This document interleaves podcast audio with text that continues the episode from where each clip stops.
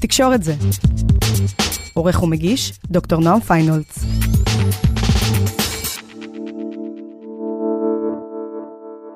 אתם על תקשורת זה הפודקאסט של המחלקה לתקשורת של מכללת ספיר. בכל שבוע מציצים לשולחן העבודה של אחד המרצים, והיום פרק מיוחד משתי סיבות.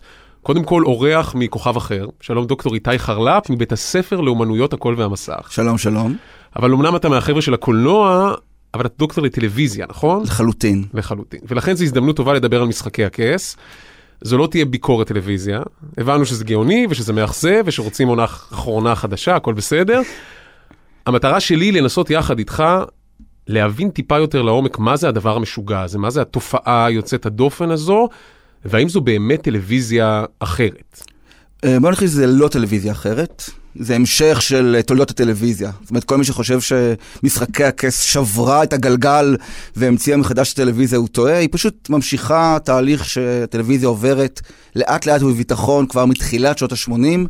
ומשחקי הכס היה פשוט עוד שלב שבהחלט uh, גרם להרבה uh, רעידות אדמה ו- ו- ורעש ו- וביקורות בעיתונות וקהל, אבל זה פשוט עוד שלב בתולדות הטלוויזיה ולא איזה משהו יוצא דופן. אז חלק מאיזה אבולוציה זה? זה שמותר להראות עירום ומותר להראות מוות מדמם וגרפי? זה אבולוציה של שני כיוונים. הכיוון אחד שאתה צודק זה הכיוון של uh, זה שאין ב-HBO צנזורה. אומרת, אם לאורך שנים רוב הדרמה עד שנות ה-80-90 נעשתה ברשתות הגדולות בארצות הברית, מה שנקרא broadcasting, NBC, ABC, CBS, אותן רשתות שמראות פרסומות, וככה הן חיות. אה, ואותן רשתות היה להן אה, צנזורה מאוד נוקשה, בלי קללות, בלי אלימות, בלי סקס. אז HBO, שהיא אה, חברת כבלים פרטית, פרימיום זה נקרא, שאני צריך לשלם בשביל, בשביל לראות אותה, היא לא היה לה צנזורה. ומהבחינה הזאת היא יכלה להראות סקס ואלימות וקללות, ויותר מזה, היא גם הכריזה על עצמה בסוף שנות ה-90, It's not TV, it's HBO. זאת אומרת, כל מה שאסור לכם לראות ב-TV, אנחנו נראה אצלנו, אז אה, היה את סקס, סקס והעיר הגדולה עם דיבורים על סקס, והסופרנוז עם מוות, אה, והסדרה עוז, גם סקס, גם מוות, גם אלימות וגם קללות. ומהבחינה הזאת, אה, משחקי הכס לקח את זה עוד צעד נוסף קדימה אה, מבחינת ה, ה, מה שאסור להראות. אבל מה שבעיניי יותר חשוב בטלוויזיה זה מה קרה לסיפור הטלוויזיוני. כי עד שנות ה-80 אה, פחדו לספר סיפורים המשכיים בטלוויזיה, חוץ מאופרות סבון. זאת אומרת, נגמר פרק, ואני יודע שבפרק הבא אני יכול להצטרף מתי שבא לי, ואני אהיה בתוך זה. לגמרי, תחשבו על אה, אה, סיטקומים, או הכי קל היום לחשוב על סדרה כמו חוק וסדר. אני יכול לראות איזה פרק שאני רוצה, מאיזה עונה, אני מבין בהתחלה מה קורה, יש את הרצח בהתחלה, בסוף יש את הפתרון, וצריך להבין שעד סוף, עד סוף שנות ה-70, תחילת שנות ה-80, אם אני הפסדתי פרק בסדרה בהמשכים, היה לי קשה לראות אותו. כי לא היה וידאו עדיין, לא היה כמובן אינטרנט. ברגע שהומצא וידאו, פתאום לאט לאט סדרות התחילו להיות המשכיות. הסדרה שנחשבת פורצת הדרך זה בלוז לכחולי המדים.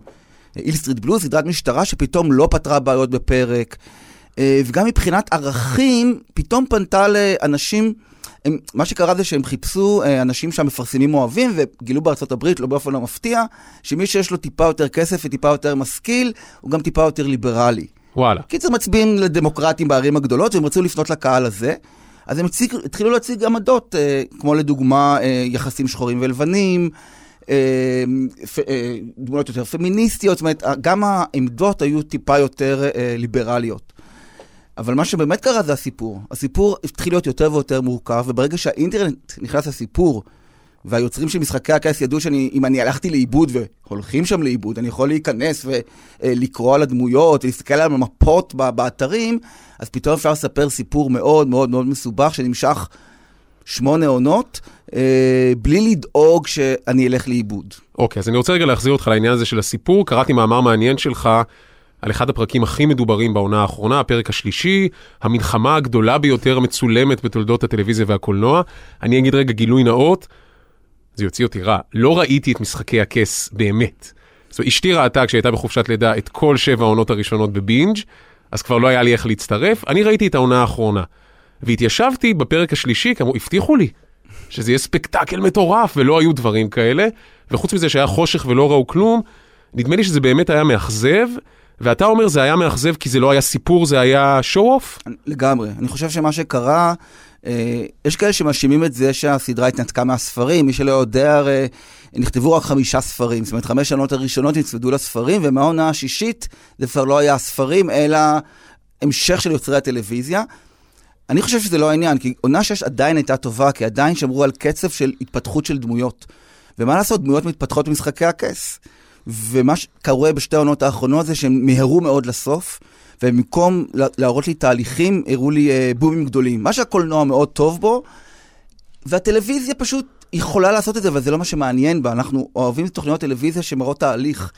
והפרק הזה, מעבר שלא ראו הרבה, והיו שם, נכון, דברים מרשימים, היה מנותק לחלוטין ממהלך שהסדרה עשתה, ובלי לעשות ספוילרים יותר מדי, הסוף של הפרק, הפתרון, לי הזכיר קצת דאוס דה מכינה. זאת אומרת, משום מקום לא קשור למה שקרה עד עכשיו, ואני חושב שזאת הסיבה שהתאכזבו. זאת אומרת, לא התאכזבו כי לא ראו מספיק. התאכזבו כי הנרטיב אה, או הסיפור לא הוביל לשם. עכשיו, אתה קראת לזה במונח המגניב, מונחים פלצניים כאלה של חוקרי תקשורת, ספקטקל נרטיבי. כן. תסביר. א', זה לא מונח שלי, זה של פלצן אחר בשם אה, ג'ייסון מיטל. הוא טוען שבעצם בזמן שהטלוויזיה יכולה להראות היום ספקטקל, ספקטקל זה משהו שהוא ראוותני.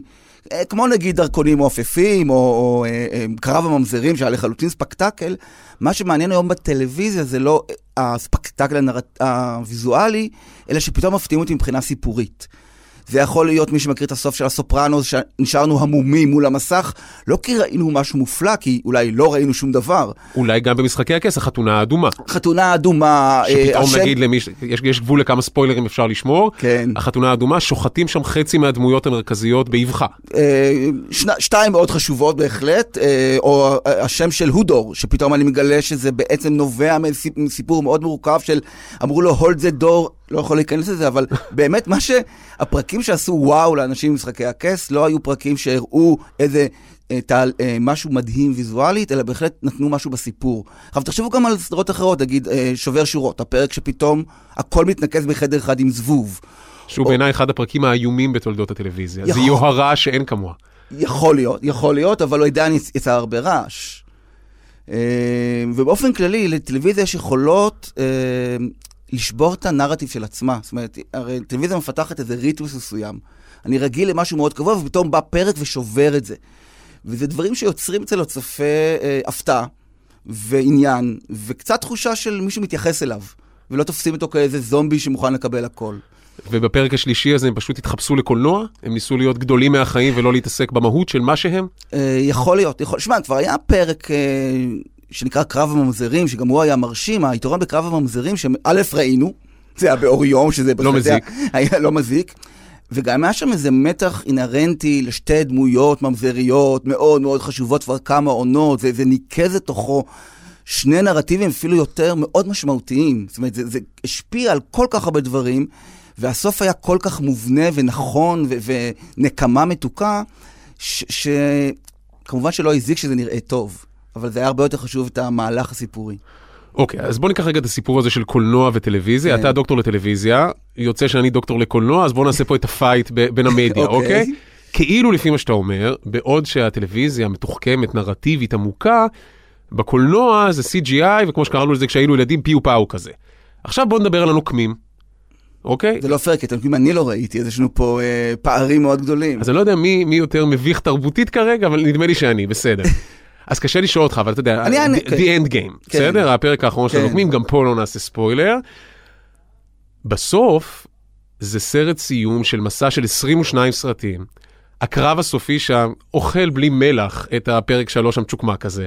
הוא יפה, הוא וירטואוזי, הוא כל הדמויות מתנקזות, העלילה סופר מורכבת. זאת אומרת, נדמה לי שגם היום עם כל הפריקוולים והעולמות הקולנועיים, הדיכוטומיה הזו מתחילה להיטשטש. אתה צודק לגמרי, אבל כמה סרטים יש כאלה?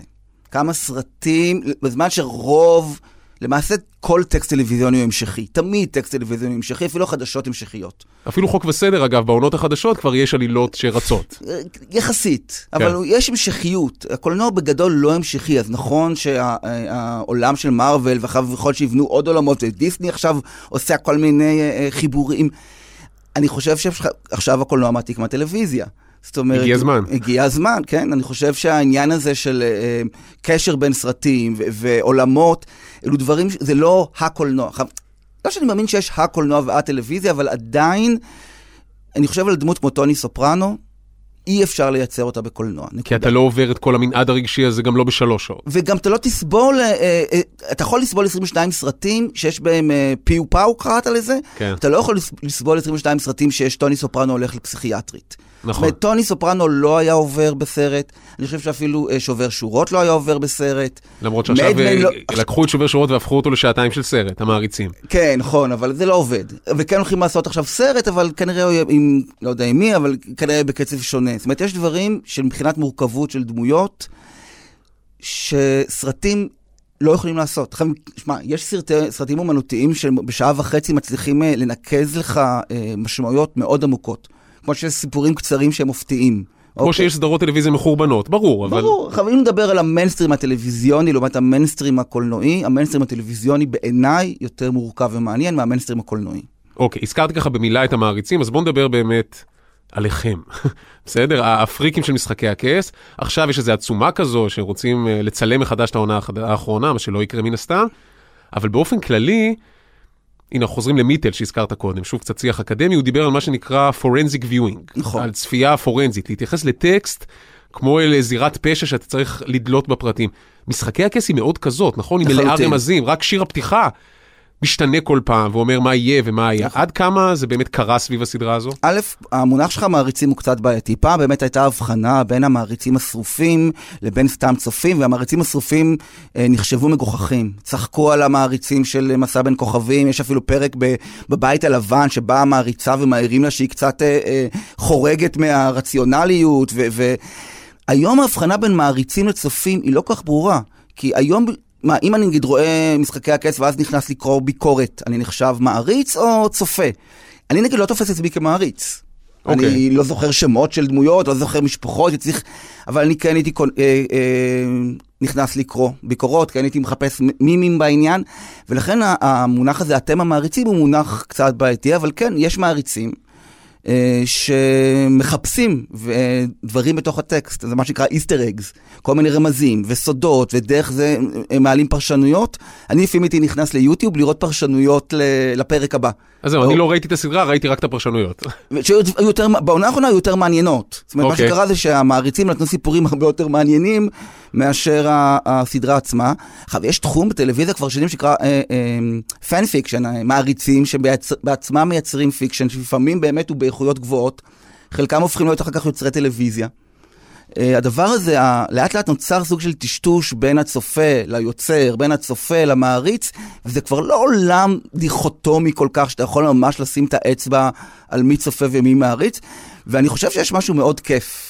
אה, הרי כל הזמן צחקו על הצופי טלוויזיה שלא עושים כלום. בטטות קורסה כאלה. בטט... ופתאום יש צופים שנכנסים וחוקרים והולכים ללמוד אה, אה, קצת על אמנות הרנסאנס בשביל להבין יותר טוב, או על אה, דה וינצ'י שדברים מתוכו נכנסים למשחקי הכס, אז פתאום זה גם לא טוב, כי הם משקיעים יותר מדי בלחקור. אז תחליטו, אתם רוצים אותנו בטטות קורסה או חוקרים? רק אל תיעלב, איתי, זה לא- אני- זה לא אישי. זה אישי, אישי, זה אישי נגד טלוויזיה, כי עד היום כשאני אומר שאני דוקטור טלוויזיה, שואלים אותי אם אני מלמד איך הטלוויזיה משפיעה על הצופים. וואלה. אנשים לא תופסים טלוויזיה כאומנות, ואנשים לא תופסים טלוויזיה כמשהו שיכול להיות טוב, והרבה פעמים סדרה טובה אומרים וואלה, זה כמו, זה כמו קולנוע." כן. אני מתנצל בשם הקולקטיב. אנחנו, אנחנו מקבלים את ההתנצלות. אני רוצה רגע לחזור איתך שוב למשחקי הכס במובן הזה של טלוויזיה חדשה, או It's not TV, it's HBO, אוקיי? נדמה לי שדווקא הקטע של משחקי הכס, אחת ההצלחות שלה, זה זה שהיא עדיין עובדת בפורמט של טלוויזיה ישנה, במובן הזה שיש פרק, ובוא תחכה שבוע ותקבל עוד פרק. להבדיל מנטפליקס והבינג'ים המטורפים וכל העונה עולה ביחד, הם הצליחו לייצר שוב את העניין הזה של מדורת השבט, של מחכים ביחד. כששואלים אותך, ראית את הפרק, אפילו בלי להגיד איזה סדרה, לכולם ברור על איזה פרק אתה מדבר. נכון, זו הסדרה, אני חושב, כרגע היחידה שהצליחה לעשות את זה. אה, אנשים שכן רצו לעשות בינג' נורא פחדו שיעשו להם, אני מכיר אנשים שחיכו לסוף העונה ו... שמרו את כל הפרקים. שמרו את כל הפרקים ובבת אחת רצו לראות. אה, אני לא, לא הייתי מסוגל לעמוד בזה, אני, אני לא נכנסתי לפייסבוק עד שלא ראיתי את הפרק. לא לקחתי סיכון. אה, אבל כן, הסדרה הזאת מצד אחד הצליחה לשמר או את הטלוויזיה של פעם, כי צריך לזכור זה HBO, ל-HBO עדיין יש ערוץ, לנטפליקס אין ערוצים. ל-HBO עדיין יש אינטרס שיהיו להם מינויים, שיראו את הערוצים לפי הסדר. אז אתה אומר, משבוע לשבוע תצפה בתכנים האחרים שלנו. כן, כן. יש לך גם במקביל את ה-VOD של, אה, זאת אומרת, גם ל-HBO יש שירות סטרימינג, HBO Go, זאת אומרת, מי שרוצה יכול לראות את זה שם, אבל, אה, זאת אומרת, לא חייבים את הערוץ, אבל עדיין היא משמרת את הלוח, יש להם עדיין לוח שידורים. ועדיין סדרה כמו ברי תופיע אחרי משחקי הכס על מנת ליצור אה, אה, רצף כזה כמו שפעם היה בימי כאילו חמישי. היגיון של programming, יום שני הגדול, יום זה- חמישי הגדול. בדיוק, זה עדיין קיים שם. אני מודה שאני עדיין אוהב את הפעם בשבוע, יש בזה משהו על לחכות מפרק לפרק, המתח, אני קצת מתגעגע לזה, ואני שמח שיש מדי פעם אה, סדרות שמאפשרות את זה. מה, למה אבל? אתה גם מחכה, אתה אוהב לחכות עד שהאינטרנט אינטרנט נטען? כאילו, מה? אה, לא, זה לא אותו דבר. אה, אה, לא יודע, לדחות סיפוקים האלה, ה- ה- וואי, כאילו, מת לראות עכשיו ואני לא יכול, יש בזה סוג הנאה ש... ש... אולי, לא יודע, אולי אני נזכר ככה בילדות שלי, אני לא יודע, אין לי מושג. אני עדיין אוהב את זה. לא, נדמה לי שאחד הדברים שזה כן מאפשר, זה באמת את הדיונים המאוד עמוקים. אני לא זוכר נכון. יוצר של איזה סדרה, אבל סדרה שעלתה בנטפליקס, והוא ממש ביקש, אל תעשו binge. לא זה לא נטפליקס. לא נטפליקס, הנותרים. תסלח לי, הוא עושה את זה כי הסדרה פשוט מקושקשת והוא רצה להפוך אותה לאומנות. אז בואו רגע נגיד למאזיננו, הוא, הוא אמר, אל נא, אל תעשו binge, כי אחרי כל פרק אני רוצה שתחשבו כן. ותדברו. שבעיניי, אגב, הנותרים, אחת מיצירות המופת אני יודע, הגדולות אני של יודע. השנים האחרונות. אני, אני יודע, אמר בזלזול דוקטור לא. אני לא, לא, והמשיך. כולם מסביב דיברו על זה, אני ראיתי עד הפרק האחרון בשביל להבין מה מדברים, ולא הבנתי עד הסוף מה מדברים. אבל כן, אני חושב שבעולם האינטרנט של היום, זה שיש לך שבוע לדבר ולדסקס, ולהעלות השערות, ואני, עוד פעם, בזכות זה שיש שבוע בין פרק לפרק במשחקי הכס, יש הרבה יותר תגובות באינטרנט, הבאז הרבה הרבה יותר גבוה. כי מה זה שווה לעשות השערות בסדרה שעלתה כולה לנטפליקס? ברור. זאת אומרת, הפעילות שם... ומהבחינה הזאת, אני חושב שזה לא ייגמר. הסדרות שיעלו פעם בשבוע, זה לא ייגמר, זה עוד ימשיך עוד הרבה מאוד שנים. כי uh, גם uh, ככל שהמעריצים מדברים יותר, הם ככה עושים פרסום בחינם יותר ל... לבעלי ההון, והם צריכים את זה. אז נכון שהמעריצים קצת מנוצלים כספית, כי הם בעצם עושים פרסום חינם, אבל גם הם מאוד נהנים מזה. אז מהבחינה הזאת אני חושב שיש פה situation, אה, זה, היו ניצולים יותר גדולים בחיים, ב- במציאות שלנו. אוקיי, אז משחקי הכס נגמרה, ונניח עוד שנתיים מהיום עדיין ימשיכו לכתוב תזות ודוקטורטים וסמינרים. מה הסדרה הבאה בעיניך שהיא תהיה הדבר שכולם מדברים עליו? במובן הזה, לא כסדרה מגניבה. תמיד כששואלים אותי מה הדבר הבא, אז אני אומר, אם הייתי יודע מה הדבר הבא, הייתי עוזב את האקדמיה והולך לעשות כסף. אין לי מושג מה יהיה הדבר הבא. אה, ומי שידע מה יהיה הדבר הבא יהיה מיליונר. זאת אומרת, אין לי, אני, אני לא טוב בלנבא, אני לא, גם לא רוצה. אה, אני כן, כן יכול להגיד שטלוויזיה לא תמות. אנשים ימשיכו לראות טלוויזיה, גם אם תהיה טלוויזיה אינטראקטיבית, אנשים ימשיכו לראות טלוויזיה שאחרים כתבו עבורם, סדרות ימשיכו להיות סדרות, אה, ריאליטי ישתנה אבל ימשיך להיות ריאליטי, זאת אומרת, יהיו שינויים, אבל לא טלוויזיה, לא קולנוע ולא רדיו ימותו בזמן הקרוב. וזו בשורה טובה, כי יש כאן אנשי קולנוע, אנשי טלוויזיה שמדברים ברדיו, אחלה. דוקטור איתי חרלפ, מבית הספר לאומנויות הקול והמסך כאן בספיר, תודה גדולה, בבקשה, מאוד כיף. ונדמה לי שצריך לצפות במשחקי הכס. לא אולי. בטוח, אולי כבר תחכה לסדרה הבאה. אולי אם אתה תצפה בנותרים שוב, סתם. יאללה, תודה גדולה, ואתם מוזמנים כמובן להאזין לפרקים האחרים של תקשורת זה, שיהיה המשך יום מעולה. תקשורת זה. עורך ומגיש, דוקטור נועם פיינולץ.